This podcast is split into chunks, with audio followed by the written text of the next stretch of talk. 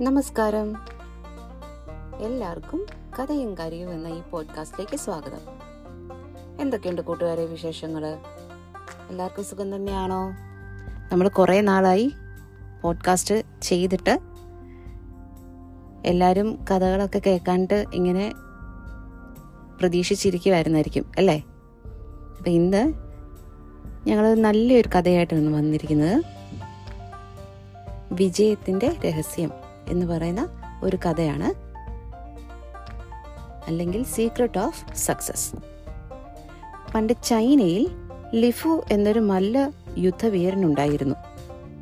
വർഷങ്ങളായി മല്ലയുദ്ധത്തിൽ ലിഫുവിനെ തോൽപ്പിക്കാൻ ആർക്കും കഴിഞ്ഞില്ല. മല്ലയുദ്ധം എന്താണെന്ന് എന്താണെന്നറിയാവോ കൂട്ടുകാർക്ക്? റെസ്ലിംഗ്. റെസ്ലിംഗ് എന്നൊക്കെ കേട്ടിട്ടില്ലേ? തന്റെ കഴിവ് കാണിക്കാനായി അയാൾ എല്ലാ വർഷവും ഗ്രാമദേവാലയത്തിന് മുന്നിൽ മറ്റു മല്ലന്മാരുമായി യുദ്ധം നടത്തും.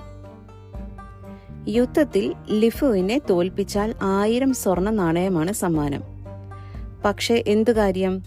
ആർക്കും ലിഫുവിനെ തോൽപ്പിക്കാൻ കഴിഞ്ഞില്ല. നാലഞ്ചു വർഷങ്ങൾ ഇങ്ങനെ കഴിഞ്ഞുപോയി. ഒടുവിൽ മല്ലയുദ്ധത്തിന് ആരും വരാതായി. തോൽക്കാൻ വേണ്ടി പൊരുതിയിട്ടെന്ത് കാര്യം? ഇതായിരുന്നു മറ്റു മല്ലയുദ്ധൻ വീരന്മാരുടെ വിചാരം. അങ്ങനെയിരിക്കെ ലീ എന്നൊരു വീരൻ പൊരുതാനെത്തി. അത്ഭുതമെന്നല്ലാതെ എന്തു പറയാൻ? അയാൾ ലിഫുവിനെ പൊരുതി തോൽപ്പിച്ചു. അങ്ങനെ ആയിരം സ്വർണ നാണയവും അയാൾ കൈക്കലാക്കി. ലിഫുവിനെ നാണക്കേട് സഹിക്കാൻ കഴിഞ്ഞില്ല. അയാൾ ആയിരം സ്വർണ നാണയം കൂടി ലീക്ക് നൽകി എന്നിട്ട് ചോദിച്ചു ലീ നിനക്ക് എങ്ങനെ എന്നെ തോൽപ്പിക്കാൻ കഴിഞ്ഞു? അതൊരു നിസ്സാര കാര്യമല്ലേ? ലീ ചിരിച്ചുകൊണ്ട് പറഞ്ഞു. പൊരുതാൻ ആരും വരാതായപ്പോൾ അങ്ങ് പരിശീലനമെല്ലാം നിർത്തിയെന്ന് ഞാൻ മനസ്സിലാക്കി. മാത്രമല്ല മുമ്പ് നടന്ന മല്ലയുദ്ധങ്ങളിലെല്ലാം അങ്ങയുടെ അടവുകൾ ഞാൻ മനസ്സിലാക്കുകയും ചെയ്തു. ശത്രുവിന്റെ കുറവുകൾ കണ്ടെത്തി അതനുസരിച്ച് അടവുകൾ തയ്യാറാക്കിയാൽ അങ്ങേയല്ല ലോകത്താരെയും തോൽപ്പിക്കാം. ചങ്ങാതി ഇതുവരെ പഠിക്കാത്ത ഒരു പാഠമാണ് നീ എന്നെ പഠിപ്പിച്ചത്. എന്തായാലും നീ എന്റെ കണ്ണു തുറപ്പിച്ചു.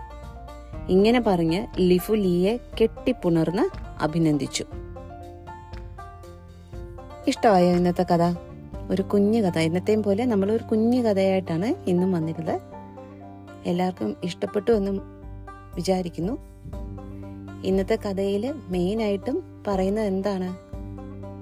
നമുക്ക് ജീവിതത്തിൽ എന്തെങ്കിലും നേട്ടങ്ങളോ അല്ലെങ്കിൽ സക്സസ്സുകളോ ഒക്കെ വേണമെന്നുണ്ടെങ്കിൽ എന്ത് ചെയ്യണം?